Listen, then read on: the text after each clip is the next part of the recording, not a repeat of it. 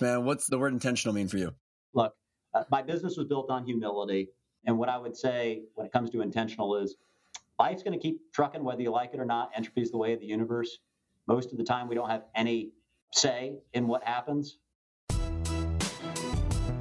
Welcome to Intentional Growth, a show that teaches you as a business owner and entrepreneur to view and run your company like a financial asset, which will allow you to enjoy work, create wealth, and make an impact. This mindset will help you focus on building a more valuable business and give you the choices to grow, acquire, reinvest, or exit and live the life you plan for, all with intention. And now here's your host, Ryan Tansom. Welcome back, everybody. We are in episode two of this mini series, which is called Achieving Ownership and Leadership Alignment. The entire point of this mini series is that you have to come up with your target equity valuation at a point in time and the income aka the distributions that you want on the way there. Because as an owner, you have to get alignment with yourself, your partners, if you got other partners or investors, and then that has to be rolled down into leadership. So the leadership team knows how much resources that they have available and what the time frame and the capabilities that they have in order to achieve ownership's goals. So getting alignment is so crucial and so many conflicts and tensions arise out of not having alignment and really not having clarity of a goal. So if you've not checked out the first episode of the mini series. Last week, I had Dan Grimsrud on the show, and we talked about this alignment with ownership using the operating agreement. We talked about governance, operating agreements, shotgun clauses, exit strategies, valuations, a bunch of stuff laying the groundwork for today's episode where I have Brandon Henry on the show. Brandon is actually a longtime dear friend. I met him back in 2015 in a training class. And uh, honestly, uh, my amount of respect for Brandon is unquantifiable because I sat down with him and he knew so much more than I did about all these technical things that we've been covering on the podcast now for seven years. And I really just wanted to become as smart as Brandon. So for whatever it's worth, I think he's, uh, he's got a couple good things to provide of value on this conversation. A little bit of Brandon's background is he has created a firm called Mosaic Advisors where they are a family office firm. They manage about 25 families and three or four billion dollars dollars. I know, like a rounding error, right? And uh, he has such a unique objective approach because he wants to go in there and truly wrap around the entire plan for these families that run a bunch of family businesses and their wealth is huge and a lot of times it's locked in the business. And so he's going to walk through what is it like having a business that big or businesses that big where they're running them like financial assets. And so Brandon is going to be talking about from the eyes of the boardroom. So, uh, or I should say through the eyes of the boardroom, like what is it like? What is it like in the boardroom that also can uh, double as the family uh, Thanksgiving table? What are the conversations? How do people get alignment? How do they set the target equity valuations? How do they determine the distributions necessary? And then how do they bring in third party presidents and executives that are running the business based on the partnerships or the family's goals, depending on what those families' goals are. So we have a huge conversation that I think one of the biggest takeaways that I had is that these are family privately businesses and they have the same problems a lot of times that we do. They just have more resources. There's a couple extra zeros, but it's people and people have businesses and without clarity, without clear goals, it's hard to get ownership and leadership alignment. And this is a great episode on how to think like an owner, what matters from that ownership hat. The other couple episodes that we're going to be rolling into is about from the leadership perspective and how do the leadership and ownership teams interact in order to line up towards that target long-term goal. So I think this is going to be a blast of a conversation for everybody to listen into, to think like an owner, to understand when you have that owner's hat on, what matters, and then how do you roll that down down through the strategic executives that are then driving the operations to accomplish ownership's goals. So we have one last announcement. It is we have only a couple spots left at the moment of this intro recording for the Intentional Growth Boot Camp, May 11th and 12th. We've got 20 entrepreneurs already booked. So uh, looking for a couple fun people that are trying to get alignment with their partnerships or with their uh, executive team. It's going to accomplish everything that we're talking about in this podcast. So if it resonates with you, go check out the boot camp at arkona.io. The link is in the show notes. So thanks everybody for tuning in. And I appreciate Brandon for coming in on the show and giving us a bunch of wisdom from what it's like to view the company from the ownership perspective and the boardroom. You ever found yourself in your office after an executive meeting and you're sitting there going, I have huge decisions to make, whether it's hiring that next key employee, buying that next piece of machinery, buying a building, launching a location or product or whatever it might be, and you're sitting there going, is this the right decision? And then you think back about the original vision you had when you started the business or the vision you have right now that you know is possible in the marketplace, and you sit there and go, how do you know and how do I know that what I'm doing is the right thing when realistically you have the option just take all the money home and solve for annual cash flow and essentially just have a job that's kicking out a lot of cash.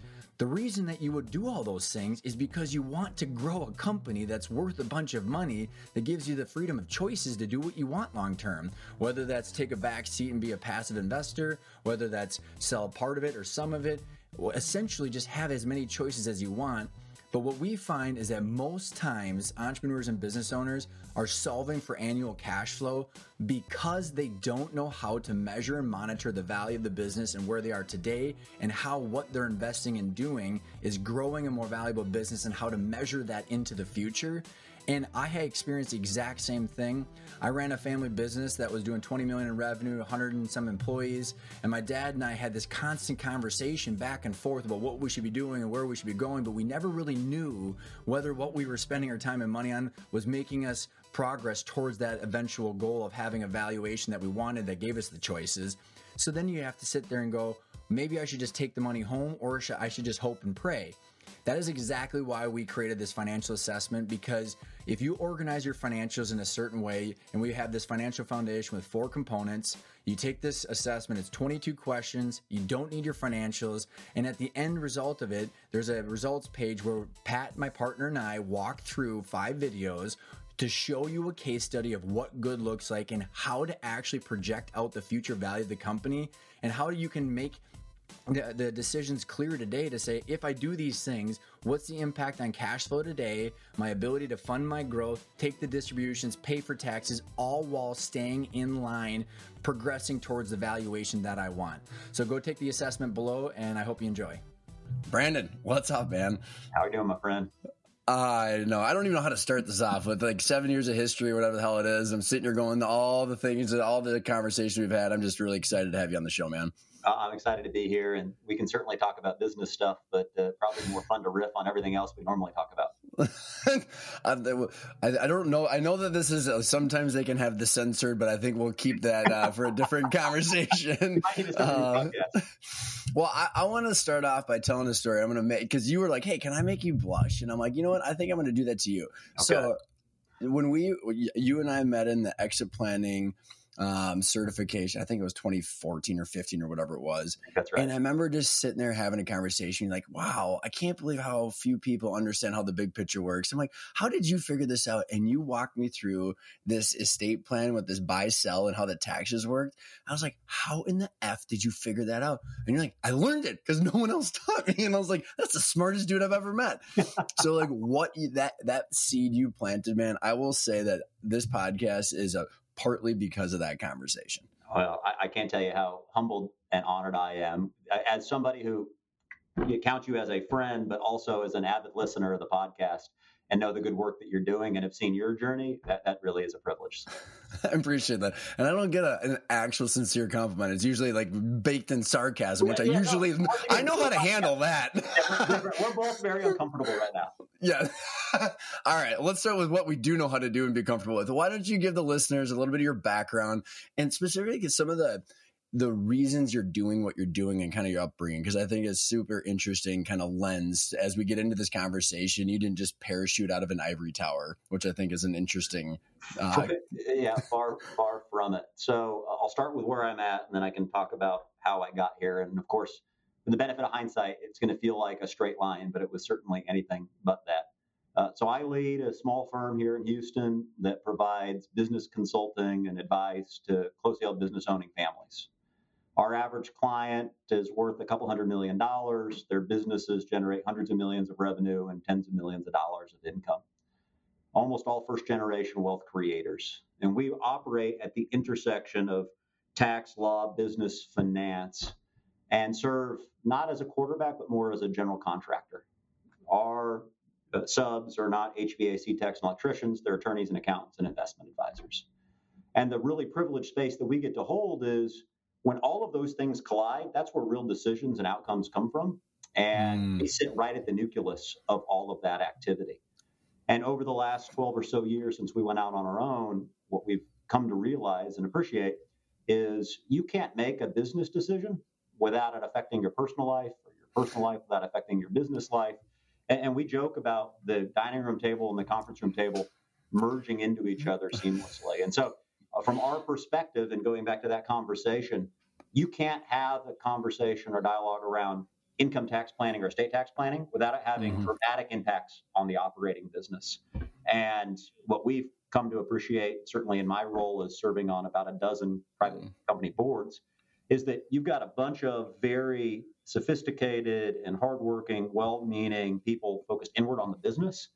And they're making decisions that might work perfect in the standalone business context. But when you helicopter up and look at things from the perspective of the ownership group, it can have perverse outcomes and not all negative, but at a minimum, they should be understood. And so that's mm-hmm. the space that we get to uh, get to occupy, and it's a real privilege. Yeah, it's awesome, man. And I, and I've been you know, I'll, I'll, reciprocate. And for the listeners, don't don't worry. This is not going to be a fluffy, uh, like a bunch of compliments going back and forth. But it, it's been really interesting because you know, Brandon, as I've watched your journey too, is trying to figure out in the wealth management as you guys evolved from just you know like you and I went down from seven years ago is all the bullshit from fee only you know like the people trying to be a fiduciary trying to do it right and then the prop versus the products. And you have been migrating towards this intersection of what you described of where you fit. And I think a lot of pe- a lot of advisors try to fit that spot but there's a lot of challenges that a lot of people have with trying to fill that role the right way. We don't necessarily have to get into that. But there was something you, interesting on one of the conversations we had recently when you were talking about the definition of a family office and how yours compares to that because you were talking about you know and I don't want to put words in your mouth, but like where what a true family office is compared to what you guys are and how you would compare that. It's just an interesting way of putting your services in the marketplace so people can kind of wrap their heads around it.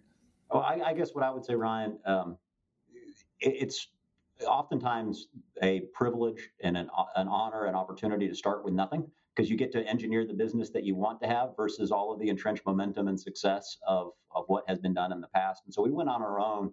What we realized early on was that if we were um, simply had to be the smartest people in the room or had to be the hardest working people in the room, we weren't going to have a competitive advantage. And so we engineered the business to charge a fixed fee. We have nothing to sell.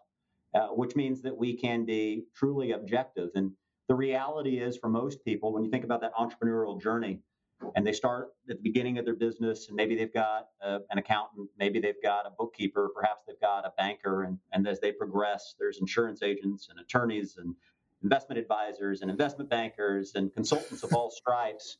And everybody's got their own unique perspective, and everybody's got an axe to grind with respect to their unique services. And while I don't think on average anybody's out there to get someone, uh, they're not looking at the whole picture. And so mm-hmm. the, what we have attempted to accomplish by having this fixed fee model and not having anything to sell, we're not in the money management business trying to earn an asset management fee. We're not in the hourly game where clients are worried about us backing up the truck. We're on a retainer, and it doesn't matter how how many hours the client uses us one quarter or the next. They know exactly what they're going to, to get, and it's allowed us to, frankly, punch above our weight with respect to the professionals that we get to work with, but also the families that we serve. And we had no idea. And you get to and you get to speak your mind, which I'm sure you like to do. I, mean, I was on a board meeting this morning and, and shared some very uh, probably unpopular views with with some of the folks uh, on the call. So yeah, yeah it, it, gives us a lot of latitude to to uh, frankly dole out medicine. I'm like the Mary Poppins of advice. Right? It's medicine here, medicine there. Every once in a while, we add a little sugar to the mix. But the reality is, many of these business owner families could really benefit from somebody objectively saying, "Hey, other people who are further down the road did it this way. Here's where they stubbed their toe. You'd be wise to heed that wisdom. Maybe you don't go down that path, or maybe you choose to go a different route, but at least be aware of where other families who were in a similar situation had a hard time." Yeah, man, and it's uh it's so needed because of the complexity uh like of the machine and the interconnectedness where if you make one decision, the ripple effect, the second, third order effect, which I do believe that you understand like hey, this is going to happen, but don't worry, these things will probably happen down the road. Let's talk about we, we can talk about those type of things of what those are, but let's talk about you, the fact that you have the first generation owners, right? So as you and I were kind of talking about how we're going to slide this interview in and this conversation into the mini series of like from the boardroom, from the ownership level, what are those challenges and like how they view it? But it's not that clean, right? And you know that. So let's talk about like you know what does it mean to be first generation with this kind of money and does the money and the zeros matter to the problems that the, everybody's listening into no, as the philosopher Biggie Small said, "Mo money, mo problems." Uh, I mean, the, the, the, reality is that it's the exact same challenges at the business and family level, just amplified. And our typical client has already achieved an extraordinary level of success. And the reality is, most closely held businesses don't have a board in the way that it's oftentimes thought of. And to the extent that they have a group of people that get together on a regular basis that is typically some executives and maybe family members in the business who occupy too many of the same hats and don't have the ability or the experience to disentangle themselves from the various roles. And the reality is, you know, for us, our average client, they're a they're a craftsperson. I mean, they'd be more comfortable in a pair of coveralls uh, than they are in a three-piece suit. They started their business They've had their head down growing their business. They've become excellent at what they do, but they've never stepped back to say, how can we grow and improve this business and treat it like, and, and you know, obviously uh, pulling on the major theme for, for your organization, like an asset and with the same focus and rigor uh, from the family and ownership perspective as they do on the underlying operations. And that's really needed, I think, in order to extract the most benefit from that board. And the group I was on a board meeting with this morning, when we first started working together, they had a board. It was three executives and four family members. And literally, as the first outside board member, every conversation was just a continuation of reviewing the P&L. there was no strategic conversation. There was no uh, interest or or focus on the dynamic of, hey, the fact that there are a bunch of trusts that own this company, it changes the uh, intent of this business. In one respect, it means we don't have an estate tax problem that's going to force us to sell this business because our patriarch is 80 years old and doesn't have a 50 year actuarial runway. Uh, but it also means that we've got family members who require distributions to maintain their lifestyle. And so we've got executives who are being held to a specific standard, which is going to require a fairly large reinvestment back in the business. But yet we've got these family needs that are going to require us to spend a significant portion of that capital out of the business. And then take that one step further, we've got some folks that are still in the business, some that are not. And one of our current challenges is we really would benefit from having a large credit facility. And in this time of, of in the banking world, that's a challenge. Banks are, are reining in their lending ability. And so one of the requests from these banks is a personal guarantee. And one of the shareholders said, nothing doing no PG. Not going to happen under any circumstance. And so we've got the business and the executives who are forced to, are being charged with growing the business. And it can only grow if we accomplish these specific things and, and go along on these specific initiatives. And we've got shareholders who are saying, not going to happen. And so we have this internal conflict that, that's occurring. Clear as mud. Clear as mud. Clear as mud. Well, and I think about like, so how did how that manifests that I've been a part of in my personal experience or other or other of our clients that I've worked with, where it's like it's something along the lines of ownership that is probably like the craftspeople, like you said, says we're going to do fifty million while that they're sucking all the cash out at the family meetings and then holding their executives to the 50 million with no funding. well, and, and so I get to, uh, as part of my board service, um, interview executives on a pretty regular basis who are, are being recruited to these companies.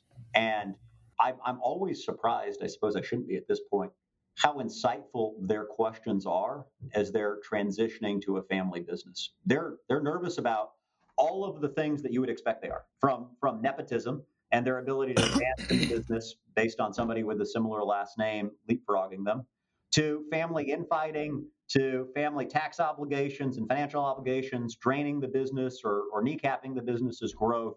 I mean, a family owned business in many respects is even harder than a traditional business, which we all know the statistics, very few of them are successful. And so once you've reached escape velocity on the actual business, then you overlay all of these family dynamics and things get really complicated. Uh, they're not uh, so complicated they can't be overcome, but it doesn't happen accidentally, right? You've mm-hmm. got to invest some real time and energy.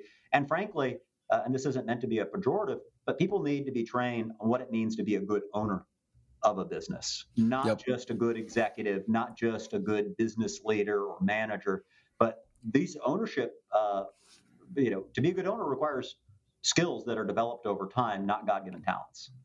Well, and that's and I love that. And what I like about um, your view of this is that what it means to be an owner. I think a lot of because so for all intents and purposes, I mean the listeners could be for any ranges of any size company, but like you know from on on the training business that we have, there's a lot of ranges of different size companies, all pr- privately owned for the most part, and on the services side, it's generally between a couple million and seventy ish or something like that.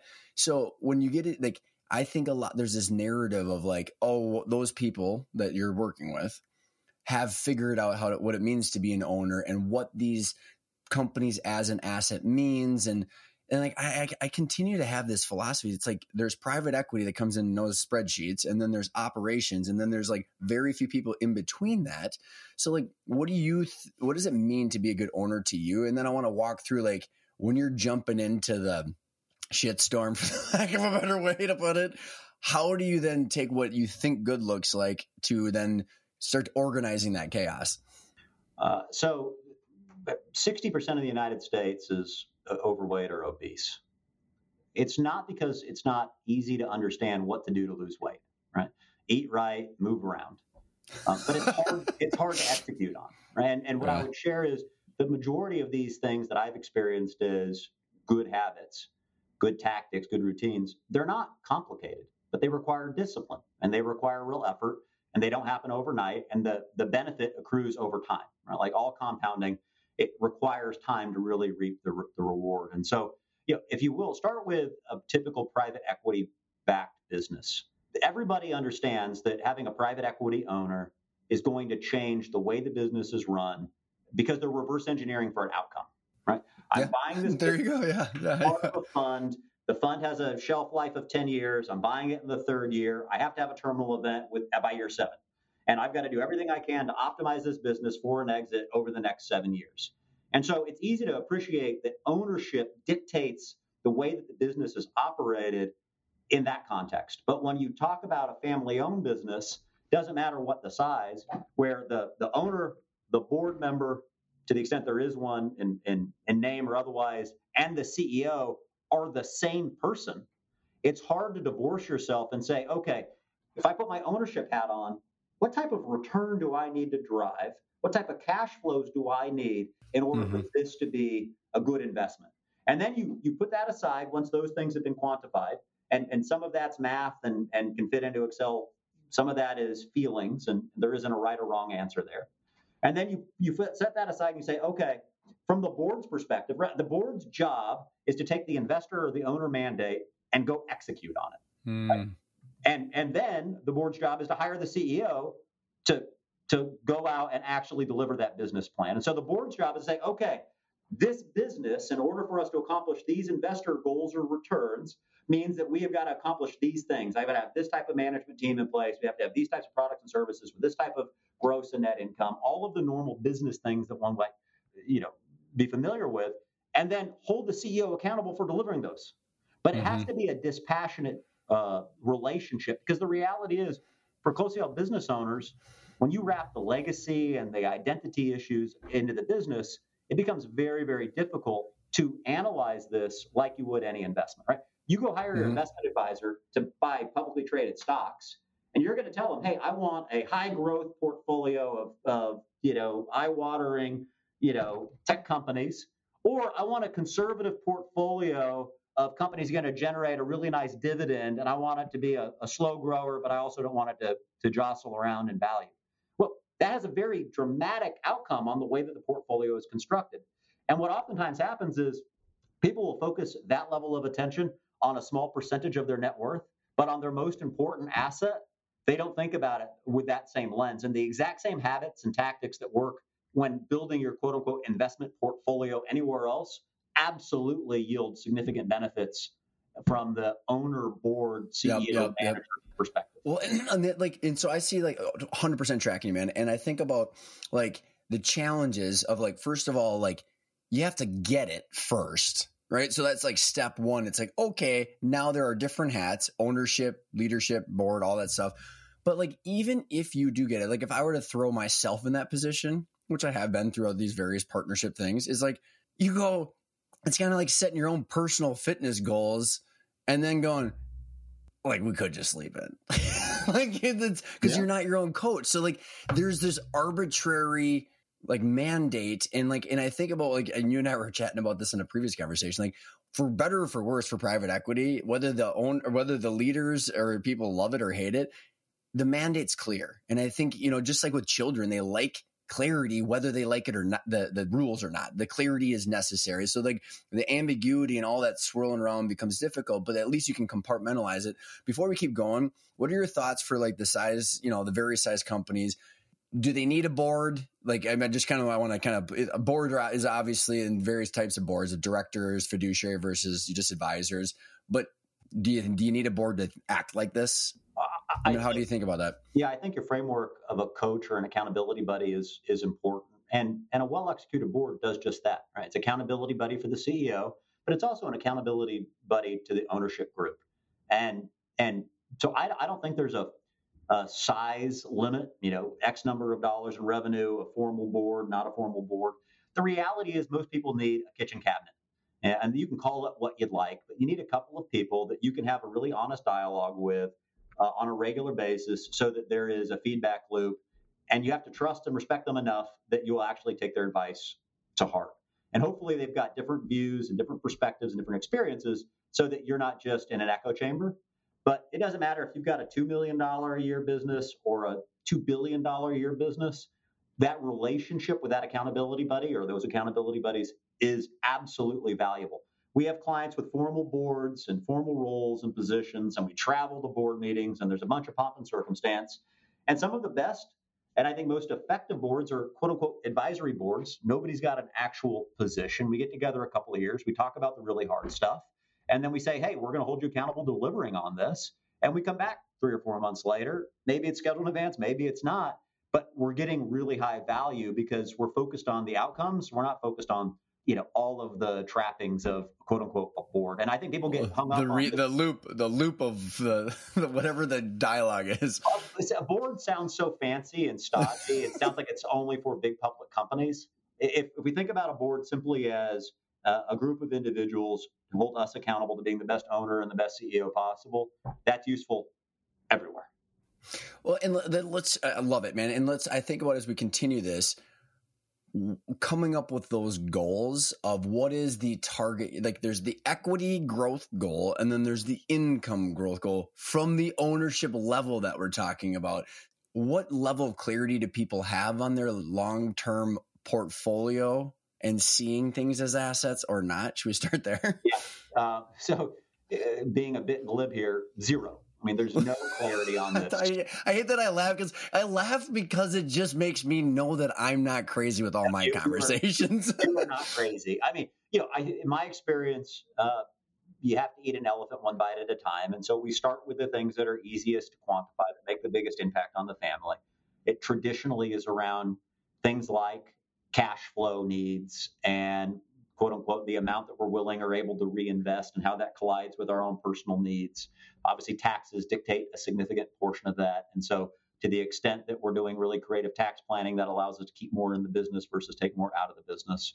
Um, and then over time, as we get more sophisticated as an organization, we being the board and the business, we can start talking about value because value is such an abstract concept that it's really hard to get our arms around. And the reality is, your company's only worth what somebody's willing to pay you.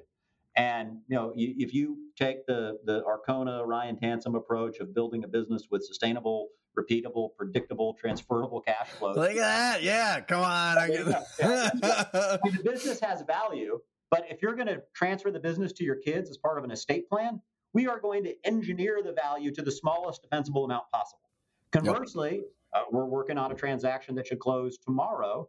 We have pushed as much goodwill and blue sky and excitement into this business as we possibly can because a third party is about to, to make this yep. investment. So the idea of value is really a challenge. What well, is less of a challenge and what's easier to focus on is what are our needs?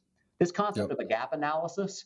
Okay, to accomplish our goals, we need this many dollars showing up to as, as this type of income. Well, I can either cash flow this asset or I can sell it, take this home net after tax, and then support it with after tax earnings. That's a totally different relationship. And what we know is we need this number, not how much the company is actually going to sell for.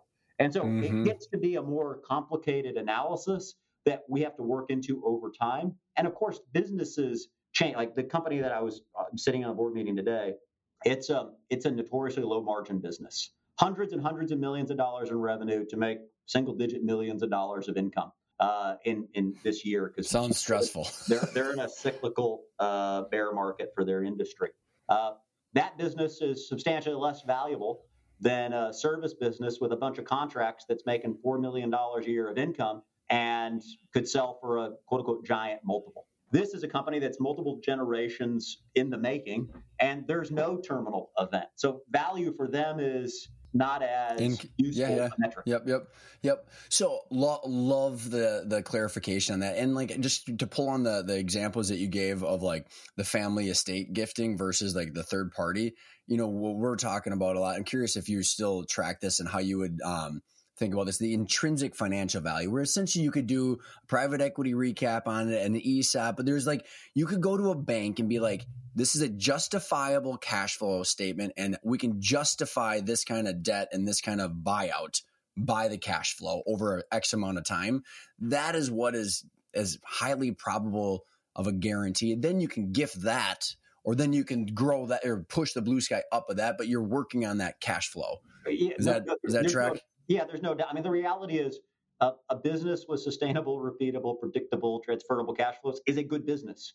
And the business that will have the highest probability of being successful as part of a multi generational estate plan or being sold to private equity or rolled up in a strategic acquisition or sold to an ESOP, it's the same. That, that generates a higher probability of success regardless of where the ultimate owner is yep, going. Yep.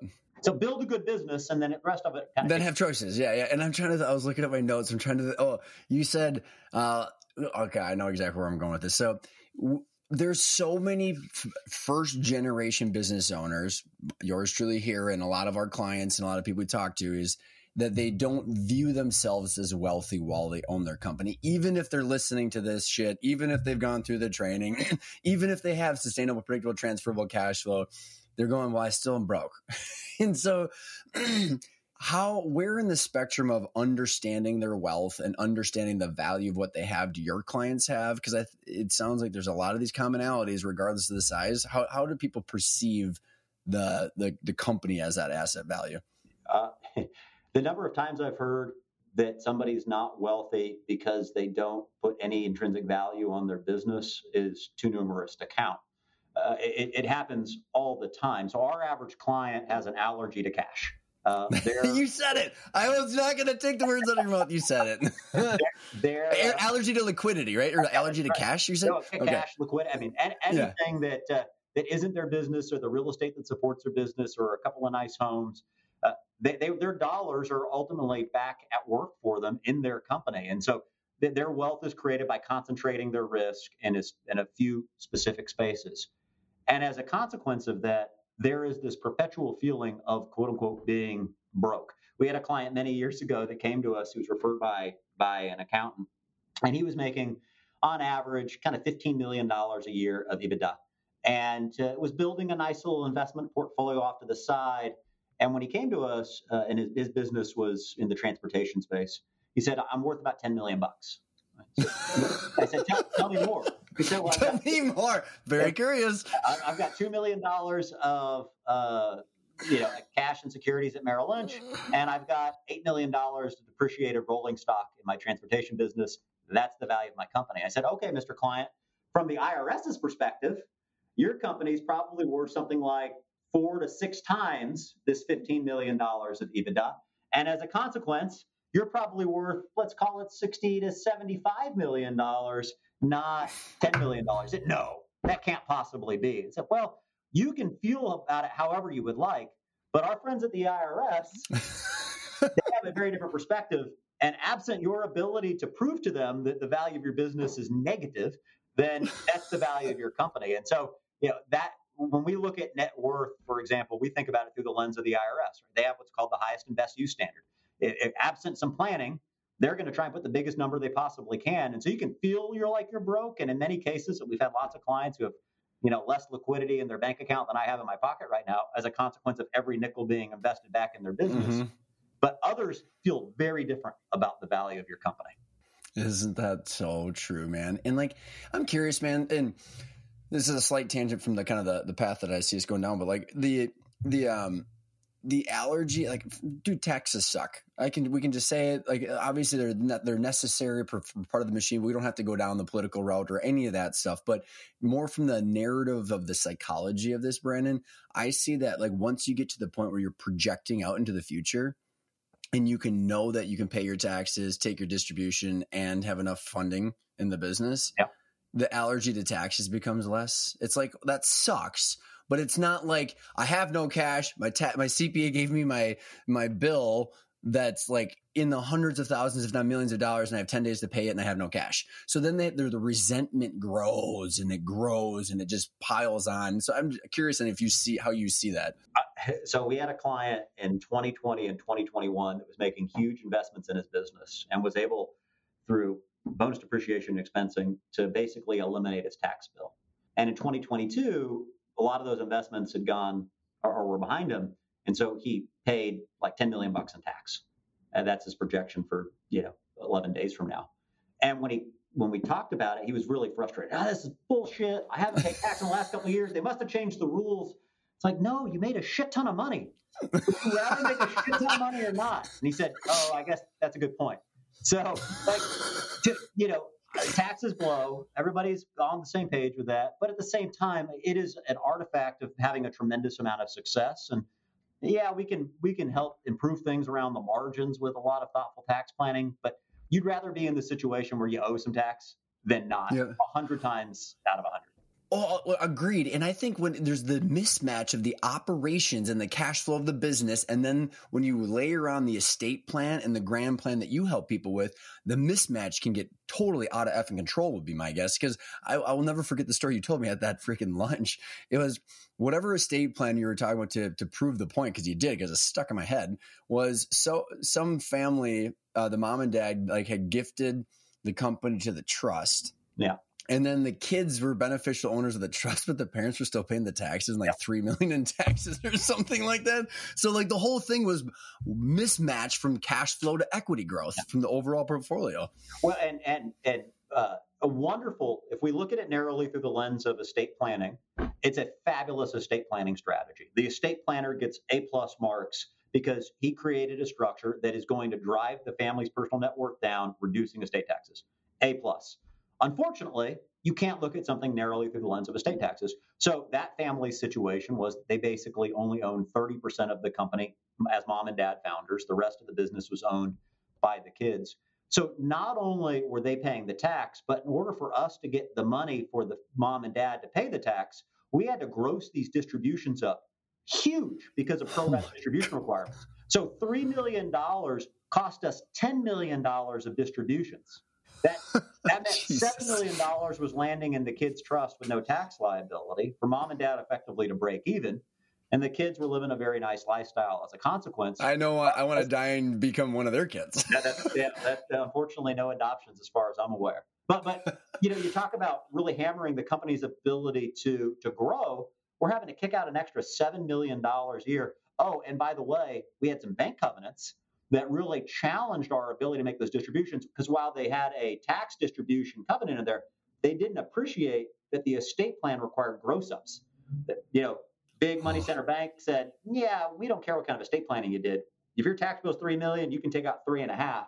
And so we had this highly lawyered up negotiation in order to make some changes to that. Oh, and by the way, that gets worse. So a couple years after the fact, they had an offer to buy that business. Private they hired an investment bank uh, investment bank put together a book. This is before we were really as intimately involved, and uh, they thought they were going to take the business to market. Let's call it for 100 million bucks, plus or minus. And the kids own 70% of the business. They own 30% of the business. If they sold it for all cash, you know, we can talk about what the structure might have been. But if they sold all for cash, kids get $70 million of cash. Mom and dad get $30 million of cash. And with depreciation recapture, probably owe $30 million of tax. So oh this oh that represents the sum total of their life's work, they get zero from, and they were in their 60s. They had a long life ahead of them, and their kids get all of the proceeds. Once again, from an estate planning perspective, narrowly focused on what generates the least total estate tax, A plus marks for the estate planning attorney. But because the estate planning attorney and the CPA and the investment advisor and the insurance agent weren't talking to each other, the plan was structured in such a way that the family, and this is actually a tragic story, decided not to go through with that transaction. They since retooled their plan, but the market's retrenched. The oh, value oh, of that know. business went, let's call it from $100 million to it, let's call it the beginning of COVID, 60, like 40. Oh, a huge fuck. amount of their their their business dried up. Now they're back up to that hundred million dollar range, and we're probably going to be taken to market at some point. Now is not the optimal time for for a variety of reasons, but they had this idea. They, there was very little gas in the tank. They had this idea that they were going to sell. They were mentally attached to this big number and this LOI that they had solicited or IOI they had solicited, and mm-hmm. they had to totally retool because there was this very rigid estate plan. Once again, forget estate plan, ownership right? The ownership yeah. structure dictated the business outcome, and it should always be the opposite. You should never have the quote unquote tax tail wagging the business dog. Well, and that's where you, you nailed it. The ownership structure should dictate the goals. So like when you're bringing on a client and like and you're because I think you, you you kicked off the whole conversation very well. Like it's the whole picture and it's it's so difficult. I've struggled this with man since I've met you. It's like how do you describe a full picture to someone that doesn't see the full picture? They're looking at their one puzzle piece, and that's hence the point of the podcast, right? But like when you walk in and you're trying to have a part of a trust who's got a trustee, you got five family members, three of them in the business, three of them out of the business, a board, and you're walking in and I'd love it, man. I I think you should have a reality show at some point. But like, uh, how do you? What are the types of conversations to then sync those people up and say, hey, what is the equity growth? It's that terminal value that you're trying to identify because you're going to have to figure out the cash flow reinvestment strategies from the ownership perspective. Because, you know, not to lose sight of the whole point of the conversation is the management team is going to have to get what resources do you have and what are the goals that are aligned with ownership. Yeah. So, like when you're going into that shitstorm, how do you think through and what kind of questions to get them targeted towards a target valuation and then to get to that cash flow? Uh, uh, once again, not intending to sound glib, but the, the most frequent question is why? Why did you do it this way? Oh, why? You, you have a truck. Why?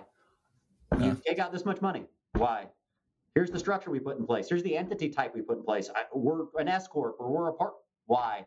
Why? Why? Why? Why? Why? And after enough questions, there's an appreciation that perhaps there's more to the picture and and once we once we get that acceptance, to your point, we were able to view the aperture not through one puzzle piece, but we widen it a bit so we can see three or four. Now we can start having a conversation about what what do we actually want mm. to have happen. Hmm. You know, in, in some respect, I think goals are totally overrated because I've never had a client who said, you know what I'm looking for? Less control.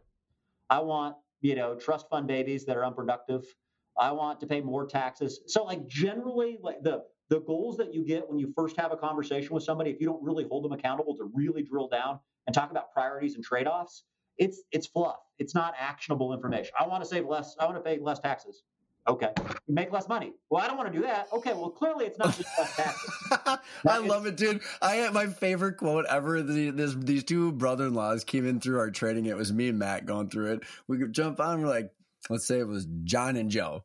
John and Joe, what do you want? And Joe, let's say he was the crabbier older guy. And he's like, I want to make more money and do less work. I'm like, me too. do we even need to do the rest of this? oh, it's it's. It, but I love how you said that. It's you're finding like it's the nuances of oh, Joe cares about his niece eh, who gets this, who has income from this because she gets her satisfaction from that. That's all tied to the business or her role. Like so, how are you going? Like when you're going through that, how are you helping them realize what the point of the of the of the exercise is too? Yeah, unfortunately, we have not figured out a silver bullet. So when we onboard a new client, we spend an inordinate amount of time trying to get to know them.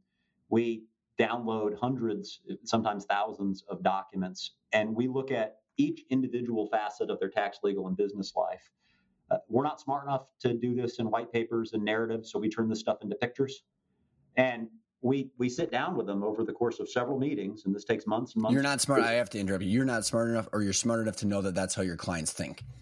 Yes, right. I mean, it's just. I mean, it's also yeah. not how I think. Right. If I have yeah. the option to say distill down 50 different complicated things into one picture, or write me a 15 page summary. Yeah, right. I'd rather have the photograph. And so we then turn it in and say, hey, is this what you want? Like, is there a gap between where we're at today? Because this is like GPS, right?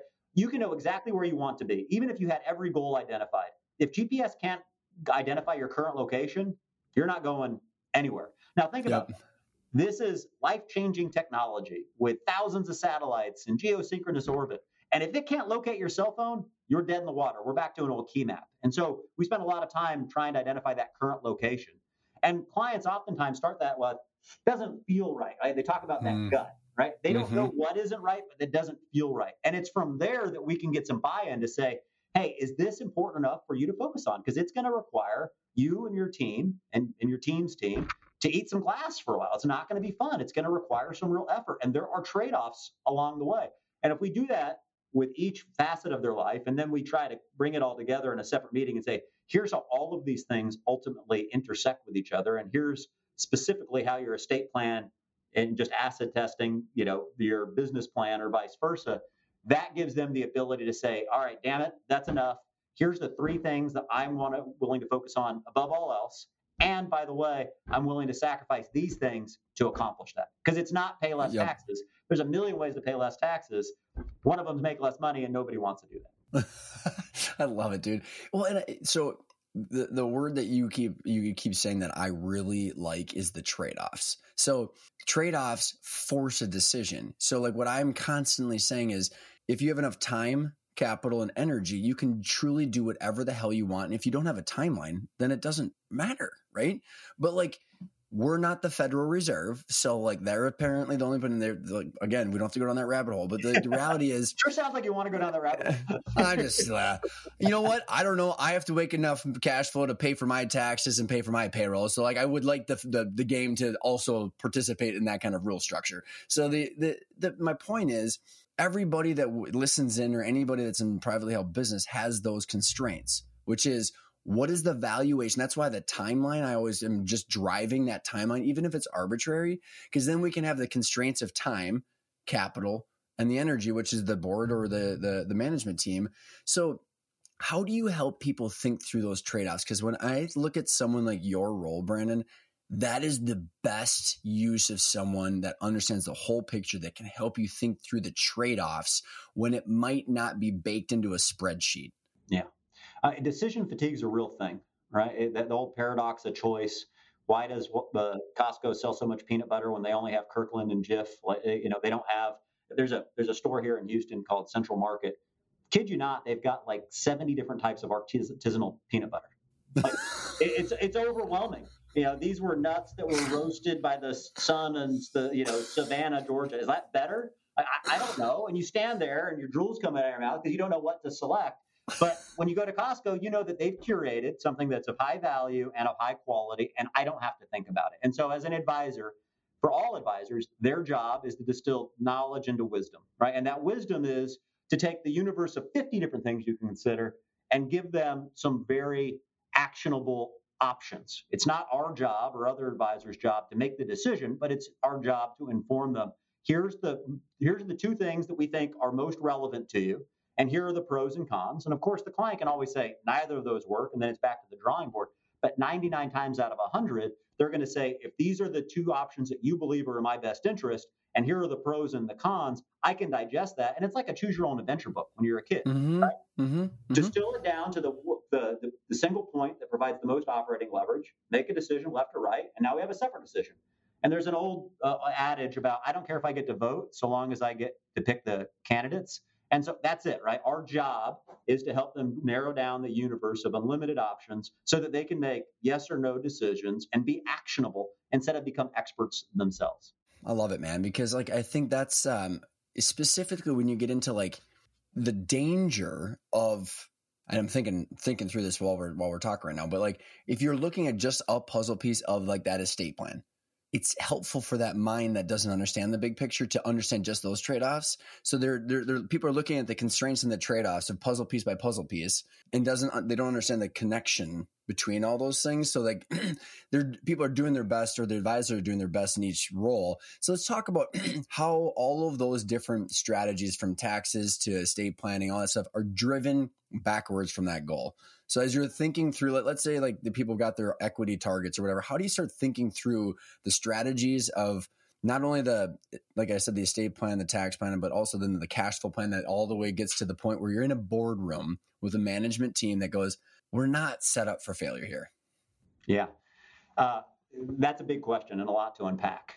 And yeah, like I did it in the, in the I, I have to interrupt because I did an overarching like that's the kind of the journey. But we can yeah. take it as detailed or as like as uh, cliff note as we need to. Okay, fair enough. Well, well, let me let me start with part of the reason why I think so many folks are challenged with this. So we made a business basically saying, I don't know you. You've had a lot of success.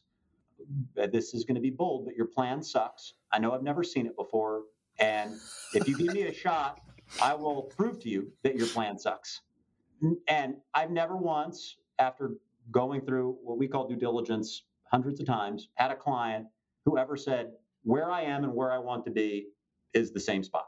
There's always a gap. Now, sometimes the gap is enormous and they're highly motivated to get working on it. Other times they say the gap is you know, small enough and they're tired enough that they don't want to focus on it, but there's always a gap. And so when you start talking about why that gap exists, you say, okay, how much time did you spend with your business attorney when you set this company up? And inevitably, it's 10 minutes. I called them up and said, I want an LLC. And the, the, attorney had no more information or context other than, I want an LLC. And you called your accountant up and said, I've got, I want a new business and, you know, tax it however you want it to be taxed. And they choose S Corp or partnership. And as a consequence, the attorney doesn't know what this business is going to be operated in. The attorney doesn't know how it's going to be operated. Attorney doesn't know what language to put in the operating document to fit within those goals. The accountant doesn't know how that, those tax decisions, income tax decisions, are going to affect the overarching plan. And then, by the way, you go to a totally separate attorney to do the estate plan that has nothing to do with the operating document, has nothing to do with the tax election, and oftentimes doesn't even know what the client owns because the client doesn't know what the client owns. Oh, and oh, I'm gonna, let me keep going. This is too fun. And then, and then I'm gonna, if I'm the client, then I'm gonna go to four different banks, open up four checking accounts because I get credit cards, and see how much line, how big of a line of credit I can get, and what kind of lending ability I have based on what. yeah. and their personal guarantees on different things. Oh God, their their their life is is so fractured and fragmented that nobody, including the client, has a real solid understanding of what they own, let alone what it's worth. I mean, the value thing is hard, but like people should have a pretty good sense for I own this thing.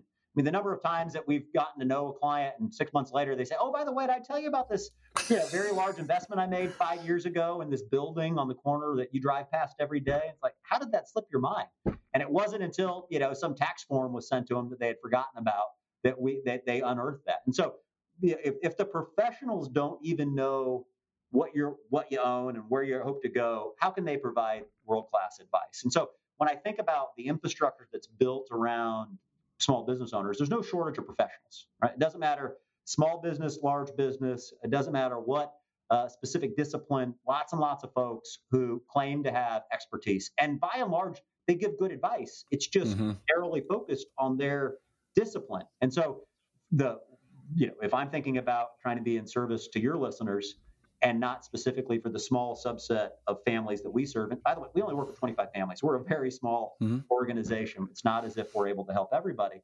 The reality is that you have to have a broader foundation. You, and you have to invite the folks in that you trust that are your professional advisory team into a bigger picture than I want an LLC. I want a tax return. I no. want, I mean, the number of times I've had a estate plan attorney say, client called said, I want a trust. And there was no information shared about what the trust is ultimately going to own or the purpose of the trust or or what the long-term value creation is going to be. That that's literally nine out of ten estate plans. I want a trust. Look, there's a million types of trust. That's like I know. That's like saying I want a business. Like that doesn't. that doesn't. I know. In in Brandon, because you and I, I like. I think there's one thing that like our brains are similar on is understanding and liking the liking the process of understanding complex systems and knowing the ripple effect of those. And I think about like how much you and I have talked about the healthcare system. It's like I want to, I want a hip. Yeah. Okay. Well, you have a you have congenital heart failure, so like if you do that, you might die. so like it's just like the ripple. It's like you. It's that's in in I think what you're what you're alluding to, which I say a lot, is the general contractor role needs to be played. And if you're if the indecision is there, they're choosing the people listening in that don't have this. You're choosing to be the general contractor yourself. That's the, right. The architect, and so, the architect, and the general contractor. Yeah. So, so show up at that lot freshly cleared, blueprints under your arm, with 50 subcontractors around you. You've never built a house before. What are the chances that that house looks like the picture on the di- on the blueprint and doesn't fall over on your family? It's not zero, but it's not 100% either, right? And so right, right, you're right, right, If you don't have somebody playing that role, you you're choosing to play that role because that role needs to be filled by somebody. And when you think about specifically that reverse engineering process, it is a slow evolution, not revolution. It's acknowledging that these systems are integrated, that you can't make a business decision without affecting the family, and that that ownership role. I mean, if, if people walk away from this conversation with one major takeaway, it is that you have to, in my opinion, to be successful, make an effort to disentangle ownership, that quote unquote board level. Once again, this idea of a coach, accountability buddy, and the CEO. Even if it's you who plays all three roles, which is the way it works in most closely held businesses. And you have to have an honest conversation and work as hard as you can to, to separate the legacy and identity of the business from this is an asset like any other asset that I own. And I have to give some direction to my investment advisor, to my insurance agent, to my attorney, to my accountant. Why would I not think I need to give that some direction to my management team, to my managers, and ultimately to the rank and file employees? Yep. And let's talk about 100%, man. And I think we've covered kind of the goal and process of the goal and back into that. And now I think about back to the constraints. Why I think the constraints are so damn important is like there's only so much cash flow and it needs to be allocated for taxes, for distributions, and for reinvestment. And if there's no long term goal, that's difficult to peg to where you're at, like you were just talking about. So th- let's talk about in that board meeting when you're sitting down with the executives yeah. and then the ownership. Maybe kind of give us some compare and contrast of like when it doesn't go well, when those three things aren't clear and that long then they're not tied to our long term goal versus when they are what is actually possible yeah well so we've had one client in the last year who's made a, a big um, leap forward so uh, this is a second generation business uh, and for the very first time we have a non family member as ceo so family owned that is a big leap that is a big leap managed instead of family owned and family controlled and when we made the transition, this has been a long time lieutenant and eminently qualified to run the business. And, and I think it was the right decision for their long term success. Uh, after about a month or two of being in the role, he called and said, I don't know what I'm doing. I said, Tell me more. He said, I don't know what the family wants. I- I'm told to go make money. I'm told that we need to bring up the net income percentage but I'm also being told I can't do this, I can't do that, I can't hire here, that I've got all these goals. Said we need to understand what their objectives are. And so we had some family meetings without the rest of the leadership team, not in a board capacity. Because by the way, while the entire family has ownership directly and indirectly in trust, not in trust, not all of them are in a position to actually make decisions. People serve as trustees for others. Only two or three people that really need to make those decisions, but we try to build some collective uh, agreement. We had these family meetings. We said, okay, guys, let's war plan this out. If if the company's goal is to generate a million dollars a year, numbers are bigger, but a million dollars a year of net income, then you're going to spend three hundred thousand dollars on taxes. It's seven hundred thousand dollars to you. And we're not going to be able to take out all those dollars. So let's say we are able to take out half. That's 350 to you, 350 in the company. Is that acceptable? No. Okay. Does the company need to generate 2 million, 4 million, 10 million? Well, what we finally got to through this very painful exercise is the family wants 4 million bucks a year. That's kind of their minimum requirements. We said, okay, if that's your minimum requirements, do we need that this year or do we need to average that over the next several years? Because you've given the CEO a growth mandate that's going to require significant reinvestment back in the business. They said, no, that's our minimum this year. I said, okay, if that's the minimum this year, are we are we going to go borrow to make up the gap? Because we're not going to be able to reinvest all of this money. Clearly, between taxes and this $4 million, we're going to have to spend, gross up about $8 million worth of distributions. And so, are we, if we have to knock out $8 million and we've only got a couple million dollars to reinvest, does that hit our growth number? Well, no. Okay. Well, you can't have everything. You can't have the constraints, constraints, and trade-offs. You can't pay your taxes, and you can't grow the business really quickly if you've only got two million dollars reinvest, and you can't say I don't believe in debt. Well, that's a thing. You can choose not to use it, but if you're not willing to borrow and you're not willing to leave the cash in the business, well, then the CEO needs to know that so they can build their plan accordingly.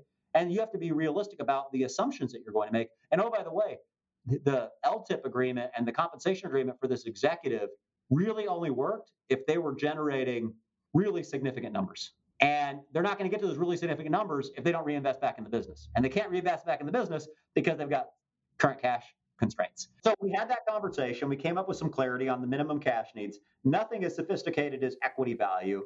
And, and we said, okay, CEO, we probably need to restructure your compensation agreement. And here's the mandate from the family. Is this uh, accomplishable with the current infrastructure, with this type of reinvestment?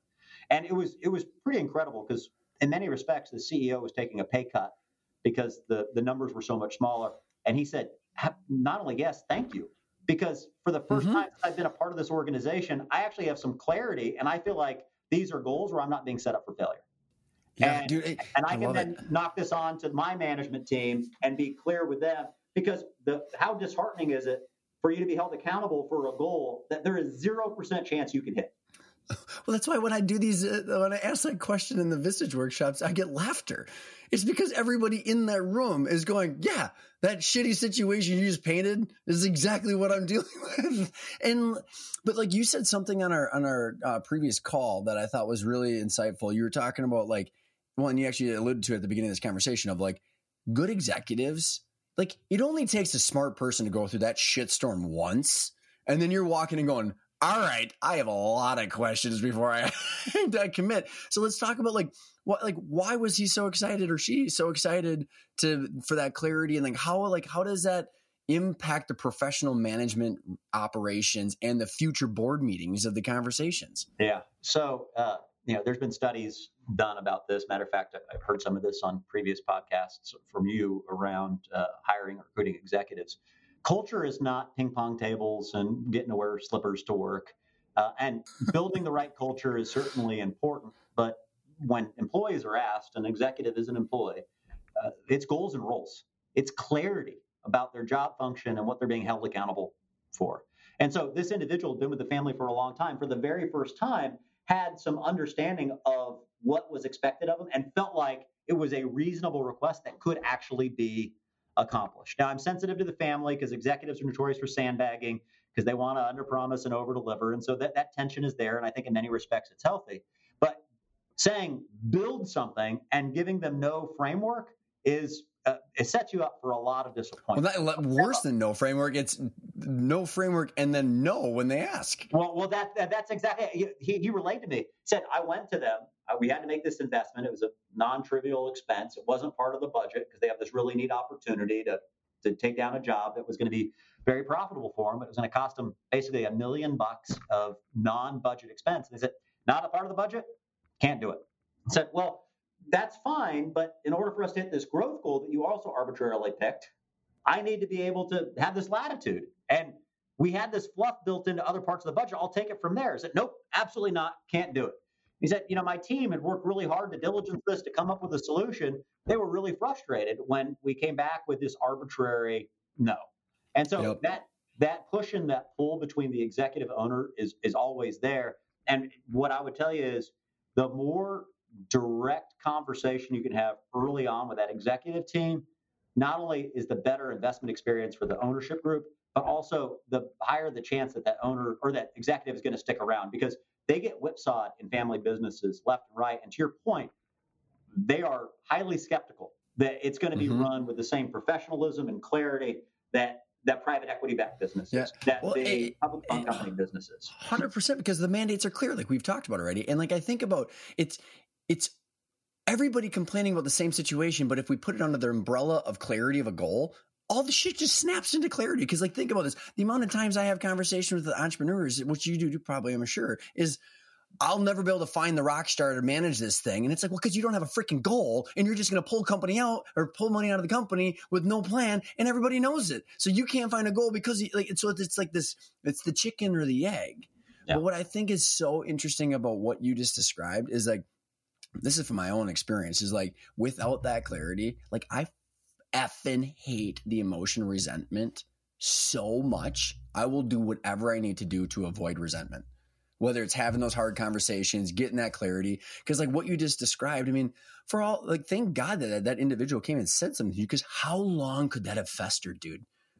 And yeah. just like the and then it's the micro cutting off of like decisions and the, uh, and all that at the end of the day is doing is hampering the growth and the cash of that company. Yeah, it's like it's pe- right. Yeah, you're kneecapping yourself. You know, uh, it reminds me of, and this has been a kind of a universal situation for even like CFOs in board meetings.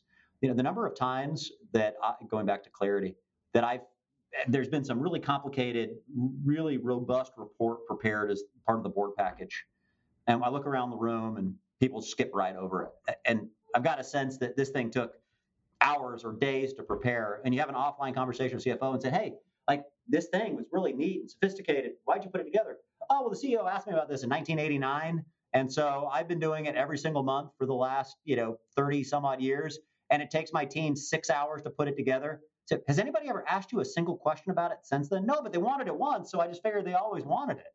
Like the amount of, of frustration that that builds within that C level executive and the controller and the accounting professionals that prepare this report to know that it's ultimately not adding any value when they're already stressed and have other things that they could be working on it, that's an example of the type of things that you can avoid by just having some really honest conversations and providing that clarity.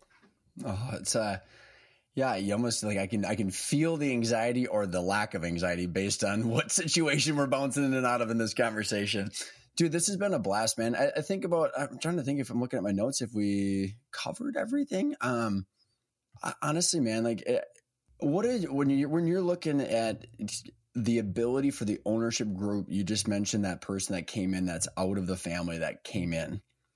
What do you see as the success as that ownership group st- takes off one of their hats and gives it to one of their key employees?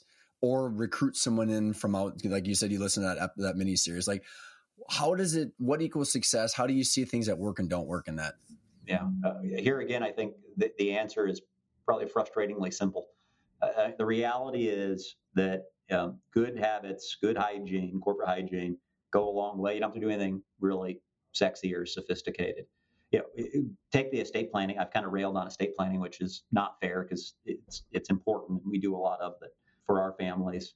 But when you have the added shirt sleeves to shirt sleeves, and three generations. Everybody's familiar with this idea. Somebody makes it, and then the next generations who don't appreciate it spend it like crazy and burn it down to the ground, and somebody else has got to start over again.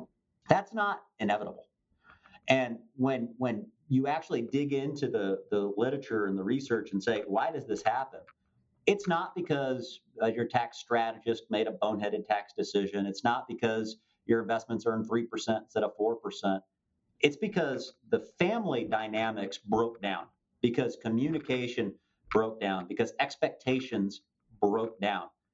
And as a consequence, it creates significant headwinds for the family to be able, with shared ownership, which is an extraordinarily hard thing to do, mm-hmm. um, to transfer assets from one generation to the next. It is the exact same challenges for the management team, amplified because all of the friction and all the opportunities for disagreement and discord at the family level ultimately bubble down to that executive who is ultimately running their economic engine that is driving the family forward financially. And so when I think about you know, if if my living and giving strategy uh, depends on cash flow from the business, and the CEO doesn't know that, they can't be successful. So let's have an honest conversation. And it doesn't have to be steeped in emotion. here's this is an asset. My asset it needs to generate this type of X with this type of Y. And if you can't deliver on that, I need to be told no. I need to be told mm-hmm. why you can't deliver on it, and I need reasonable the expectations mm-hmm. to be mm-hmm. provided to me. But you have to be willing and able to have a, an uncomfortable conversation. It doesn't matter if it's your estate plan and tax strategy or if it's working with that that executive. And so, you literally starting at the bottom and just say, you know, having an honest conversation about what those minimum acceptable launch type expectations are really goes a tremendously long way. It's it's it's so true, man. And I think about like how much of this is so interesting to me, like, is because as that first generation moves on, it, the anxiety okay you gave me the the founders podcast and i've been just just like consuming that as yeah. like an addict and it's these stories of these people that just become crazy infatuated and just through all costs will do whatever but what happens is you get to the point where like i, I listen to how you're articulating this conversation and it's because you go through this shit. You're going, I have to have this conversation because if I don't, it's going to be 10 times worse. And that right there, I think is like one of the things that forces that discipline. In the moment you're like, hey, we can just let this go for this board meeting, or we don't have to make a decision today. And you don't realize what's boiling up and what's about to come. And so I think that's like the kind of it's it's not the broke necessarily. It's like that shit of the emotional dynamics that people don't realize are going to come no matter what. So, so Richard Feynman said, uh, a Nobel Prize winning physicist, certifiably smart guy, said the only way you can make physics more challenging is if electrons had feelings. Right? Like all the tax and legal stuff, all the finance and business stuff is simple compared to the human dynamic in the uh-huh. family uh-huh. and amongst the executive crew. And acknowledging that and confronting it head on, while not simple, is the clearest path forward. And what I would say is, and, and, and this is the the tension with Gen 1 and Gen 2 in every situation. And certainly when you listen to the Founders podcast, the number of commonalities between origin stories for these successful people. I started with nothing. I had to scrimp and save and sacrifice. Uh, Eat glass and just get run over. And... for years and decades until I finally made something of myself. That rinse and repeat over and over again.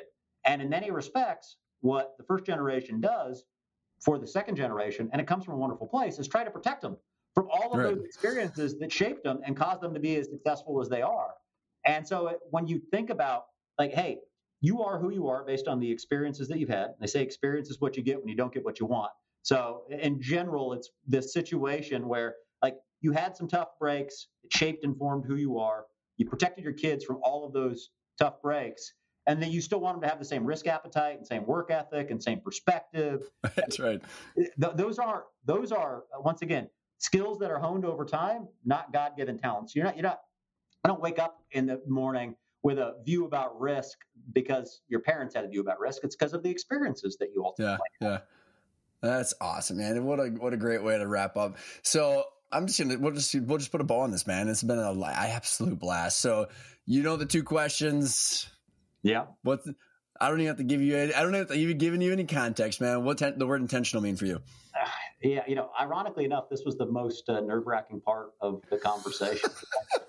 I, I, I like that. I like that. It made you nervous. I, I love it. Profound. I want to be pithy. I want to leave people with something that resonates and makes them think. Uh, unfortunately, I think I failed. I mean, look, uh, my business was built on humility.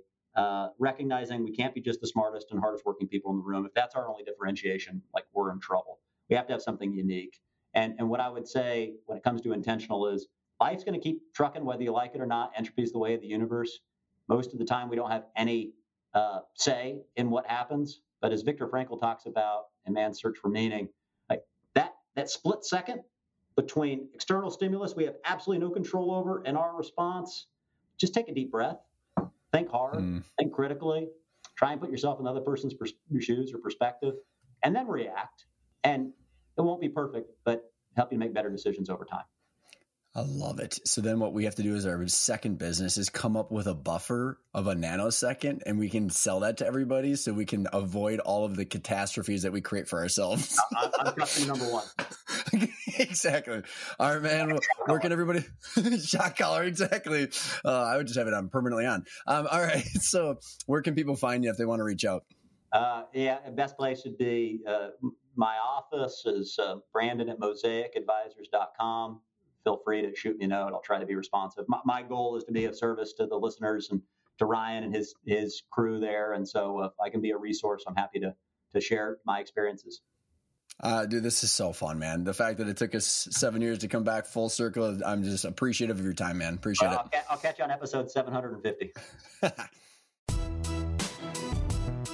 I hope you enjoyed that conversation as much as I did. You could probably tell I had a lot of fun catching up with an old friend who is doing a lot of really good things um, and just really making a name for himself in a space that I think is very confusing to a lot. And as you can tell, everybody's trying to make progress towards their long term goals. Everybody's got different goals, they got different resources. But I think if the people that are listening in, if you have clarity on your long term equity goal and you understand the income that you want along the way, and you're realistic with the resources that your operations or your leadership team have in order to accomplish those goals, and you sync everything up, the less conflict is just amazing. Or I should, I should say, the reduction in conflict and tension is amazing. And then everybody can focus on executing and getting what everybody wants. And you don't have to spend time trying to figure out what everybody wants. So if you enjoyed this podcast and you're enjoying this mini series, go check out the boot camp. If there are too many uh, spots and it's all, filled up, reach out to me. We've got one coming up in November, or we also have the online version called the Intentional Growth Academy, which is the 2.0 version of the re recording of the online one.